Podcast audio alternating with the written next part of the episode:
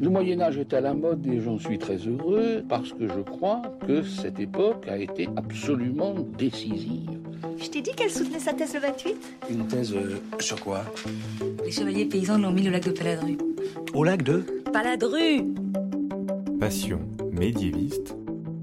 L'histoire médiévale vue par ceux qui l'étudient.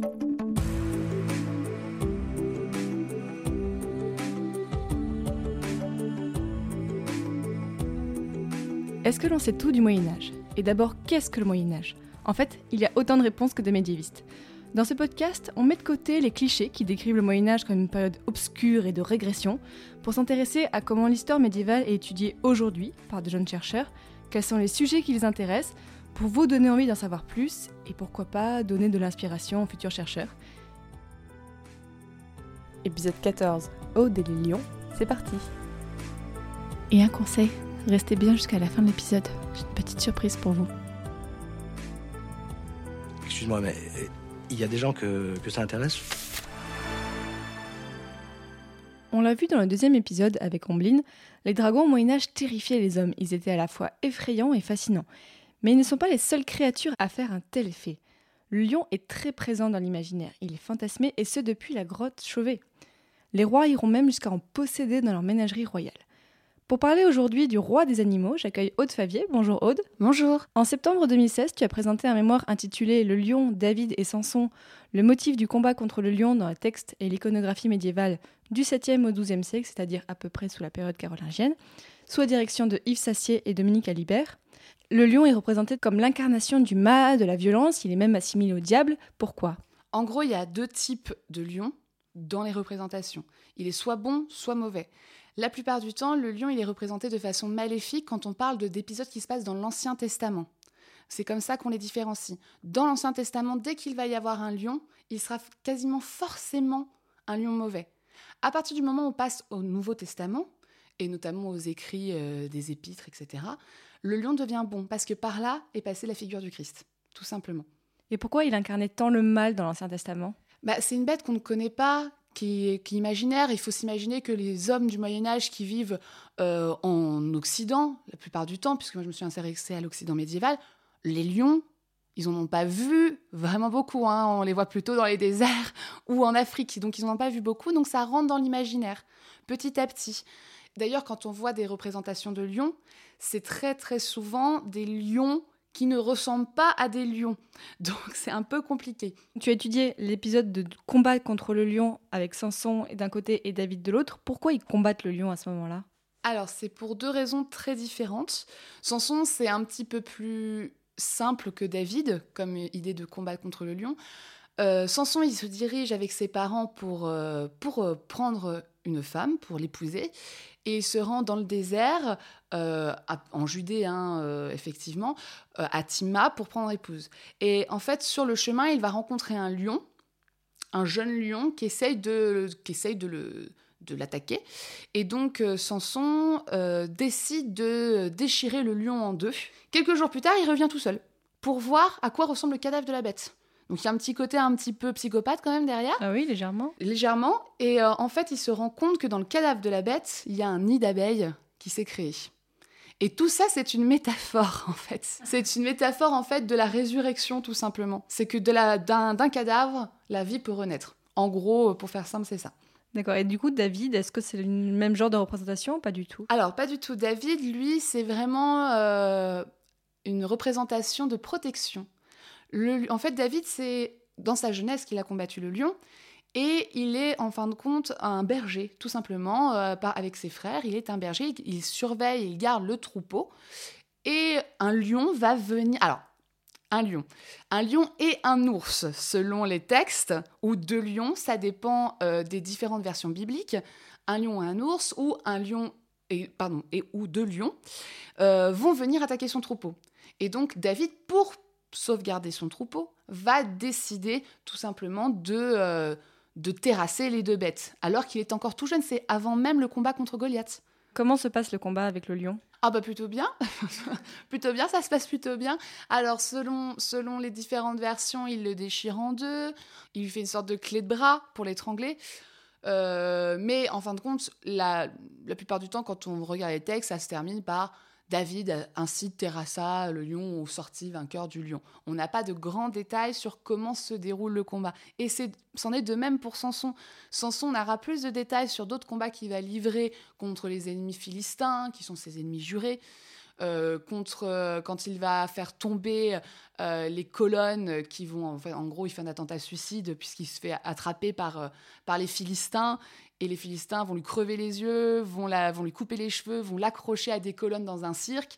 Et lui, en fait, peu à peu, sa chevelure va repousser progressivement. Sa chevelure qui lui donne sa force. Et euh, il va faire tomber les colonnes du cirque, tuant tous les spectateurs qui étaient venus voir son exécution.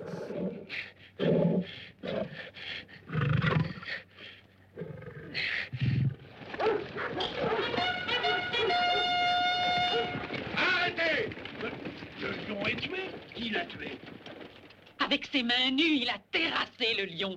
Samson est d'une force surhumaine. Ainsi tu es Samson, le braillard, le troublion. Approche, fillette. Tu dis qu'il n'avait aucune arme? Rien que ses deux mains, Seigneur Saran. Il était magnifique. Seul un Dieu peut faire ce qu'il a fait. Et que signifient ces épisodes de combat contre le lion, donc d'un côté de Samson et l'autre de David, pour les gens du Moyen Âge? Pourquoi on en parle autant?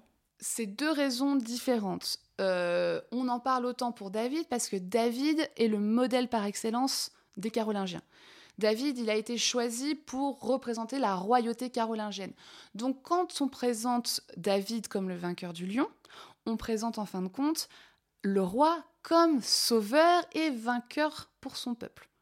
Donc comme modèle que le roi doit suivre. Il doit être courageux, bon, pénitent comme, comme euh, David, pardon. Alors que Samson, c'est un modèle un peu plus particulier. Il n'est pas, pour les Carolingiens, un modèle par excellence de royauté. Il n'est pas roi. David va le devenir d'ailleurs roi. Samson ne l'est pas. Samson, c'est juste un, homme consacré à Dieu.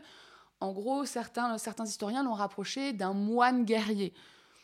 Moi, je suis pas tout à fait d'accord avec ça, mais euh, il a un statut très particulier qui est celui du consacré, alors que David est, loin de Dieu. Il a été sacré par les rois, pas euh, comme roi. Pour les hommes du Moyen Âge, Samson, c'est plutôt la force brute qui est représentée, cette force un peu animale, un peu dévastatrice que peuvent prendre les hommes. C'est complètement différent. D'un côté, on a le bon pasteur, celui qui va guider son troupeau, qui va sauver son peuple, et de l'autre côté, cette force brute, ce guerrier en fin de compte, que doit aussi être le roi.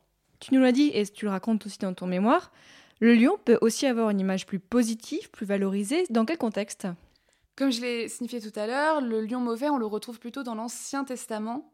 Et quand on passe au Nouveau Testament, on s'aperçoit qu'il y a des figures de lions de lion bons. C'est difficile à dire. Donc, euh, on, en, croise aussi des lions bons euh, dans l'Ancien Testament, ça arrive. Quand on le croit, c'est souvent en fait le motif qui représente la famille, en fait la tribu de David, puisque David fait partie de la tribu de Judas, dont le, symbole est le lion. D'ailleurs, on, parle de David comme étant le lion de la tribu de Judas.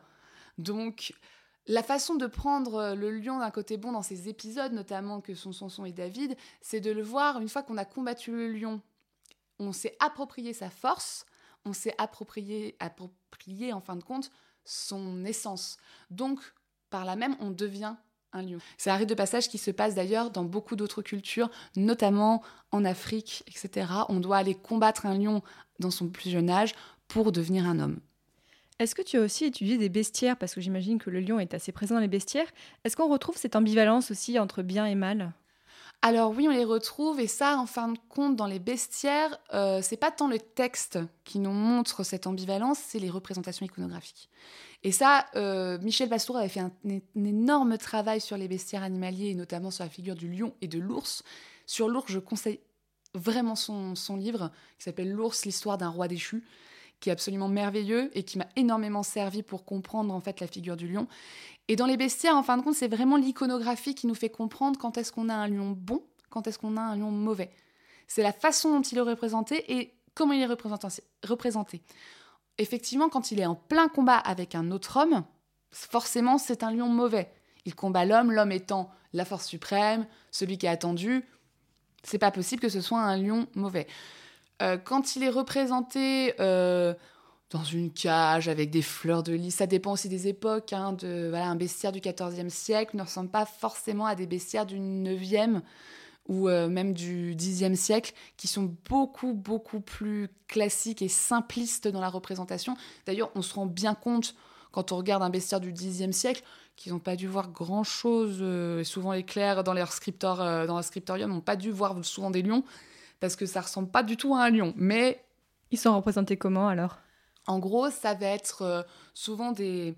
alors, c'est- très bizarre, c'est des, c'est des- c'est des bêtes très longilignes, comme des panthères. Il y a très peu souvent de crinières. Alors qu'on parle de lion et pas de lionne, il y a très peu souvent de crinières. Euh, ils peuvent avoir des, des, hum, des museaux très longs, comme des sortes de becs. Alors certains font une sorte de crinière, alors on a l'impression que c'est des flamèches de feu euh, qui partent de partout. Alors certains, ça ressemble à des griffons aussi, avec des, des, des- énormes griffes euh, acérées. Il y a toujours, euh, souvent quand c'est un lion mauvais, il y a toujours un peu de rouge représenté euh, un peu partout, comme s'il y avait du sang. Voilà, c'est vraiment des animaux qui sont, qui sont vraiment, vraiment, vraiment, comment dire, maléfiques. Ça se sent en fait. Ça se voit tout de suite quand on les voit. Après, les lions bons, souvent, ils peuvent aussi avoir cette, attitude, cette représentation assez longiligne. Euh, mais ça ressemble plus à une lionne dans ces cas-là. C'est pas forcément, il n'y a pas forcément de crinière, c'est une lionne. Et alors, Michel Pastoureau, euh, au Moyen Âge, c'est à cette époque aussi que l'ours est euh, définitivement détrôné, si je puis dire, et que le remplace dans la position de roi des animaux, le lion. Euh, le lion, c'est l'animal des traditions écrites, donc pour l'Église, ça se manipule et se contrôle très bien, alors que l'ours, c'était l'animal des traditions orales, c'était plus dangereux. Donc on peut dire que l'affaire est entendue vers la fin du XIIe ou le début du XIIIe siècle, euh, l'ours est descendu de son trône et le lion a pris sa place dans le roman de renard. Le lion est déjà le roi des animaux et l'ours est devenu un animal euh, dévalorisé, voire proprement ridicule. Tu disais qu'à partir du XIVe siècle, c'est un peu plus ressemblant. Est-ce que c'est aussi lié à ce que je disais en introduction? Parce que des rois avaient des lions dans leur ménagerie. C'est possible. euh, on n'a pas forcément. J'ai un petit peu travaillé sur les ménageries, mais pas énormément. C'était. Je pense que euh, j'espère d'ailleurs pouvoir continuer un petit peu ce travail euh, au cours de ma thèse. Mais euh, les ménageries, en fin de compte, les lions, il y en a quelques-uns. Euh, Charlemagne en avait un, ça on le savait. Euh, ça on en est sûr. Pépin. On n'est pas vraiment sûr, mais il y a un texte qui raconte un combat contre le lion de Pépin, avec Pépin, pardon. Voilà, on n'est pas très très sûr.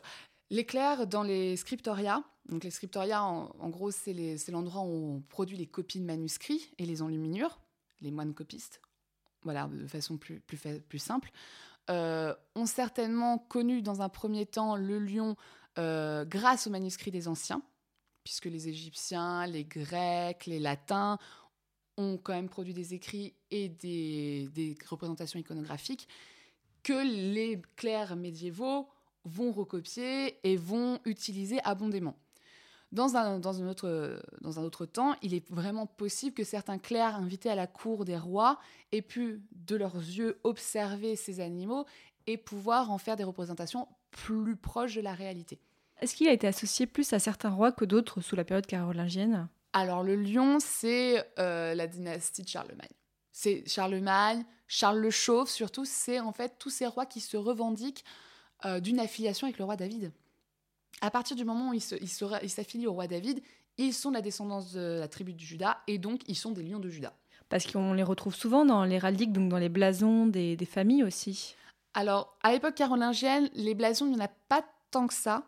Euh, L'héraldique n'est pas hyper prononcée. J'ai pas trouvé, par exemple, de blason pour, euh, avec des lions qui représentaient la famille royale. J'en ai pas trouvé. Parce qu'on a une époque où euh, il y a un moment charnière, c'est l'époque de, Ch- de Charles le Chauve. On parle souvent de Renaissance carolingienne au, ni- au niveau de l'iconographie sous Charlemagne, ce qui n'est pas tout à fait vrai, puisque vraiment le gros de la production iconographique et le progrès iconographique se fait sous Charles le Chauve. Et euh, Charles le Chauve a vraiment, pour moi, est, vraiment l'homme de la Renaissance carolingienne plus que son grand-père, qui est Charlemagne. Et euh, à partir de là, on a des représentations de lions, on a des représentations beaucoup plus, beaucoup plus pointues au niveau du détail. quand on regarde euh, certains psautiers, euh, le psautier d'Utrecht, quand, on regarde un petit peu avant la période de Charles le Chauve, mais qui d'ailleurs à euh, une des mains, parce qu'on n'est pas sûr qu'il n'y ait pas plusieurs mains à ce manuscrit qui auraient pu dessiner, une des mains dessine extrêmement bien les animaux, dans les détails, et c'est incroyable, c'est quasiment un bestiaire.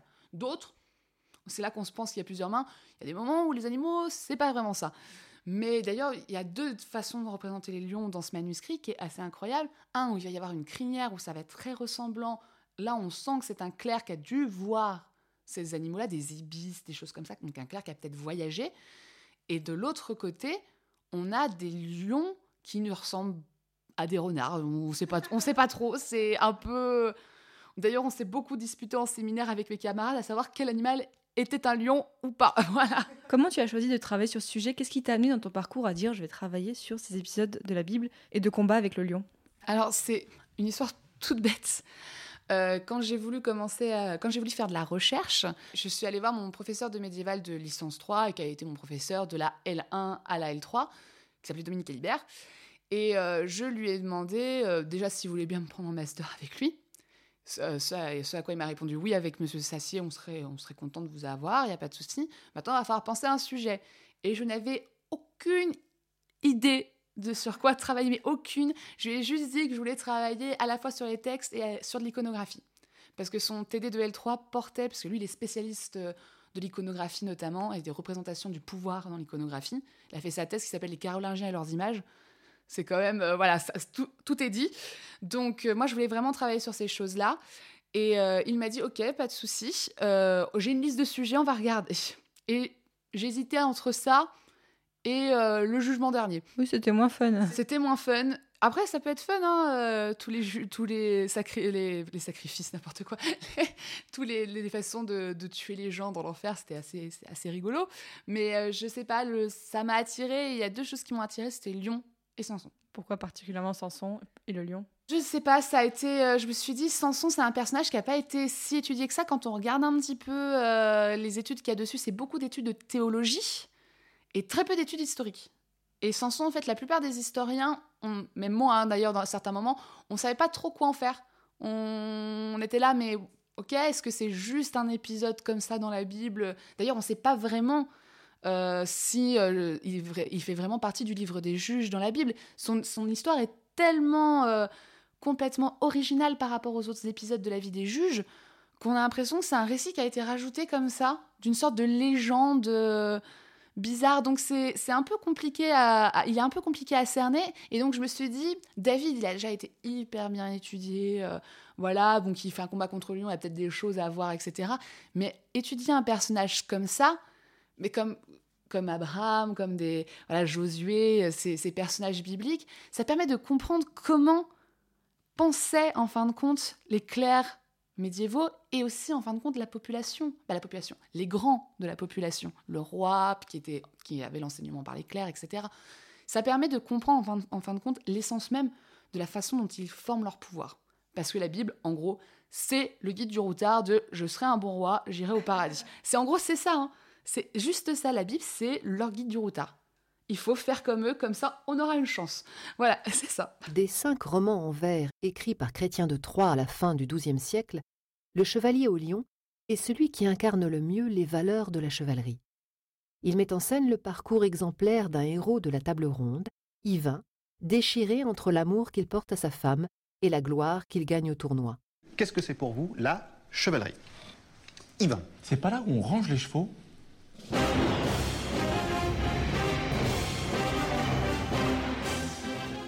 Une fois que tu avais choisi ton sujet, comment tu as travaillé, sur quel texte tu as travaillé? Et j'ai cru comprendre que tu n'as pas seulement travaillé sur des textes, mais aussi même sur de la pierre. Effectivement. Euh, alors, j'ai travaillé sur plusieurs types de sources, effectivement. J'ai d'abord travaillé beaucoup sur le texte biblique. J'ai dit décortiquer. Ça m'a pris euh, déjà deux mois, rien qu'à décortiquer euh, en latin, mot pour mot, parce que chaque mot a une importance dans, un- dans une traduction latine. Chaque mot, parce que t'entends- un mot peut complètement changer complètement le sens de la phrase et la façon dont on le traduit chez tous les traducteurs différents. Donc j'ai passé un grand moment sur la Bible, euh, en latin, en grec. J'ai un petit peu travaillé sur les, les versions hébraïques de la Bible, mais euh, c'était compliqué. c'était compliqué, n'ayant aucune notion d'hébreu. Donc, euh, à part voir les symboles qui pouvaient peut-être potentiellement ressembler à ce mot-là dans le, le- le dictionnaire, sachant qu'un dictionnaire se prend à l'envers en, en hébreu. Bon, bref, ça m'a pris beaucoup de temps, donc j'ai un peu abandonné l'hébreu, j'avoue, euh, assez rapidement, et je me suis concentrée sur le latin et le grec. Ce qui est déjà pas mal. Ce qui est déjà pas mal, sachant que le grec, ça faisait très très longtemps que j'en avais pas fait. Le latin, ça allait, mais le, le grec, c'était un peu compliqué. Euh, et donc, euh, il y a eu beaucoup de sources. Je me suis aussi intéressée aux sources antiques, parce qu'il faut savoir que la plupart des textes qu'on va retrouver à la période carolingienne vont s'inspirer, parfois on va retrouver les mêmes citations que certains auteurs de, l'Antiquité. Donc, je me suis intéressée aux bestiaires aussi de l'Antiquité. Je me suis intéressée aux textes qui faisaient des commentaires de la Bible dès l'Antiquité ou fin de l'Antiquité Antiquité tardive, début du Moyen Âge. Euh, je me suis intéressée beaucoup aux commentaires, hein, commentaires de la Bible, parce que c'était là-dessus euh, qu'on allait trouver des choses intéressantes. Mais je me suis aussi intéressée à des chansons de gestes pour voir comment évoluait le motif au fur et à mesure du combat, parce que dans les chansons de gestes, il y a des combats contre le lion, Pépin, on a le songe de Charlemagne dans euh, la chanson de Roland, on a le roman d'Hiberte au grand pied. Elle n'a pas combattu un, lion, mais dans euh, l'épopée, euh, bah, dans la chanson de geste qui s'appelle le- l'Iroumance d'Hiberte au grand pied, os grand pièce, ça m'a beaucoup fait rire. Il y a une, une partie où en fait on raconte le combat de Pépin. Il y a plusieurs versions du combat de, Pépin euh, contre le lion. Et d'ailleurs, Pépin aurait combattu ce lion à Ferrières, euh, une petite ville pas très très loin de Paris, hein, vous pouvez aller la visiter, où euh, il, aurait vécu dans- il aurait combattu dans une arène ce lion. Ça, c'est la première version. Parce qu'il voulait rallier ses troupes et euh, ses troupes commençaient à se, à se révolter contre lui. Il a dit écoutez, si, il a mis le lion dans l'arène, il a dit si un d'entre vous est capable d'aller le tuer, moi je m'en vais et vous prenez le, le commandement. Personne n'a voulu y aller. Il a tranché la tête du lion. Il a dit maintenant ça suffit les gars, on me suit. En gros, c'était ça.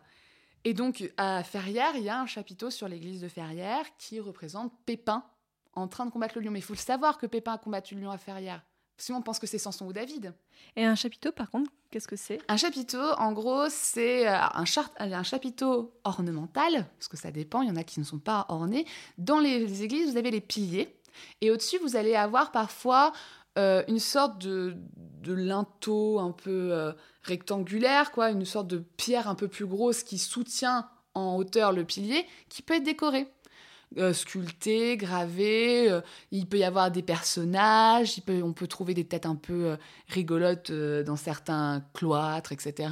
J'ai trouvé plusieurs chapiteaux historiés, euh, chapiteaux historiques donc, qui racontent une histoire. Là, les épisodes de Samson et de David, c'est comme ça qu'on les appelle, chapiteaux historiés. Après, vous allez avoir des chapiteaux euh, beaucoup plus simplistes où ce sera des fleurs d'acanthe. Donc, euh, c'est pas une fleur de lys, c'est une autre fleur avec des feuilles qui s'enroulent, des fleurs de lys avec des motifs plus fleuraux, en fait. L'autre travail où là, j'ai bon, traduire, confronter les textes, etc. On nous l'avait, c'est la première chose qu'on nous a appris à faire quand on devenait chercheur en histoire.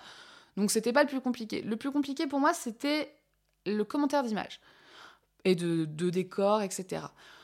Tout simplement parce que c'est pas quelque chose qu'on nous apprend en histoire pure. Oui, c'est plus quelque chose qui tient de l'histoire de l'art. C'est quelque chose qui tient de l'histoire de l'art, mais en même temps qui n'est pas tout à fait de l'histoire de l'art dans notre matière qui est l'histoire. Donc c'est une méthodologie complètement différente et en fin de compte qui varie d'un individu à un autre. Donc par exemple, euh, mes collègues, qui pour certains travaillent aussi sur de l'iconographie, ne vont pas du tout avoir la même façon de procéder que moi. Un truc tout bête, euh, on avait beaucoup de mal à différencier Samson de David dans, dans les manuscrits, même dans les chapiteaux. So- Soit on disait que c'était Samson, soit on disait que c'était David, on savait jamais vraiment. Et en fait, c'est des tout petits détails qui font qu'on arrive à les différencier. Pour finir cette émission, j'aime bien demander aux médiévistes quels conseils tu donnerais à des futurs médiévistes, mais même au-delà, qu'est-ce que tu aurais aimé qu'on te dise quand tu as commencé à étudier l'histoire médiévale ou quand tu as commencé à rédiger ton mémoire? C'est beaucoup de patience. Il faut être très très patient. Euh, faut pas être comme moi un petit peu impatiente justement que euh, de trouver des choses, etc. Moi, comme beaucoup d'entre nous, quand on a commencé, on s'imaginait un peu Indiana Jones. euh, on va trouver des trucs de fou, les gars. Euh, je vais révolutionner l'histoire. Et j'en vois encore là des, des M1, des M2 que je croise de temps en temps avec qui je discute, qui sont désespérés par le fait de ne pas trouver grand-chose pour l'instant et de juste s'intéresser à l'historiographie. Non, justement, il faut partir de là. Parce que, et les, les trouvailles, on n'en fait pas forcément. Mais le but, c'est justement de temps en temps décortiquer un travail pour que les autres, après, puisse s'en inspirer et puisse trouver. Il faut pas imaginer qu'on va être l'Indiana Jones qui va découvrir un trésor caché parce qu'on a lu une charte euh, du XIIe siècle, par exemple. Euh, voilà, il il faut pas s'inquiéter. C'est en travaillant, en étant persévérant et patient qu'en fin de compte, et surtout, il y a un peu un, un petit quotient chance, hein, euh, qui, parce qu'on t'entend, on tombe sur le truc, on s'y attendait pas, ça m'est arrivé, moi je suis tombée sur un texte qui a, pour moi révolutionné tout mon travail, mais c'était un hasard totalement complet. Voilà. Donc il faut pas se désespérer, il faut être patient, persévérant, et euh, surtout, il faut, c'est un travail qui est très solitaire, effectivement, le mémoire, mais si vous avez euh, des camarades en fin de compte de, promotion avec vous, bah faut pas hésiter, nous c'est ce qu'on a fait avec mes camarades, à discuter dans les couloirs quand vous en pouvez plus vous allez prendre un café et vous discutez chacun de vos mémoires. Juste comme ça en discussion. Et de temps en temps, vos camarades, ils vous débloquent des trucs parce que vous êtes tellement le nez dans votre truc que vous voyez pas.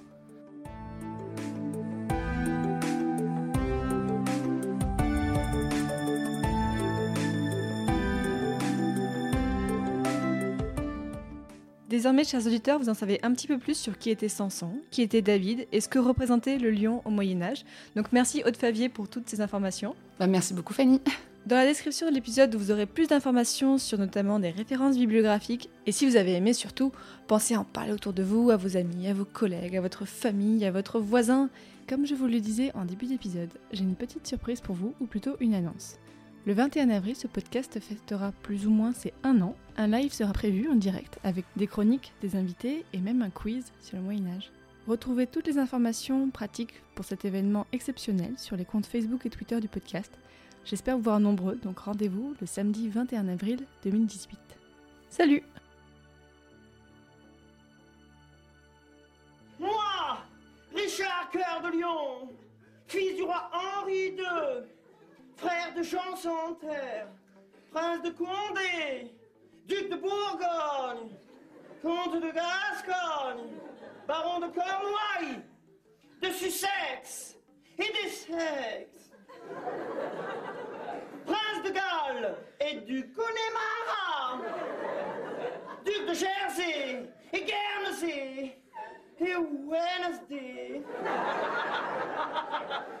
archiduc d'Oxford, d'Ox et de Ford, et du Bosphore, comtesse du Barry.